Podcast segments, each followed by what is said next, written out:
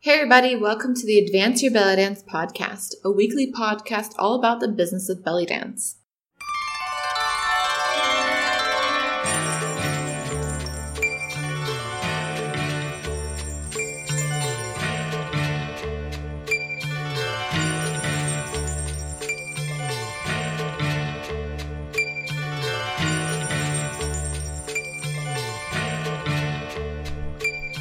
Hey everybody, I'm Jana, and welcome to this week's episode.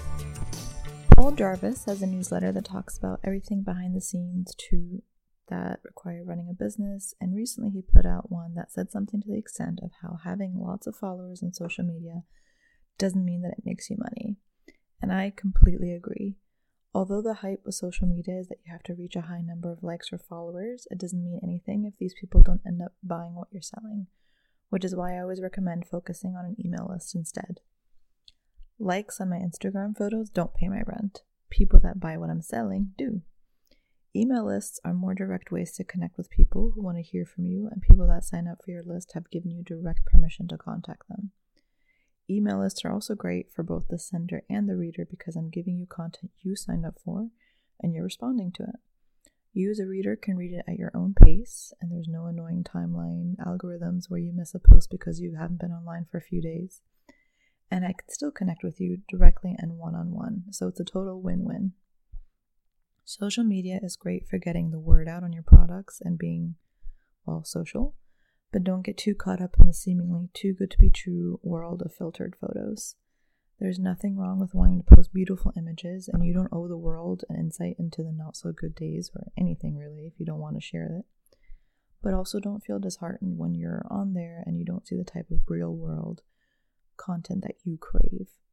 I always recommend putting out into the world what you wish you would see, which is why I love following badasses in social media that cut out the bullshit.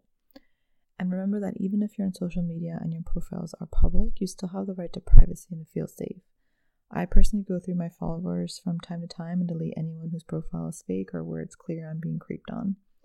It's exactly why the Facebook group has a question prompt to let me see if the person wanting to join is the belly dancer at all. I don't care about the numbers, and if half my followers were just trying to slide into my DMs and I have to remove them, so be it. It's much more comforting to me personally not having to deal with um, that type of reaction anymore and more than I have to, so I really don't care if it affects an algorithm that is constantly changing anyway.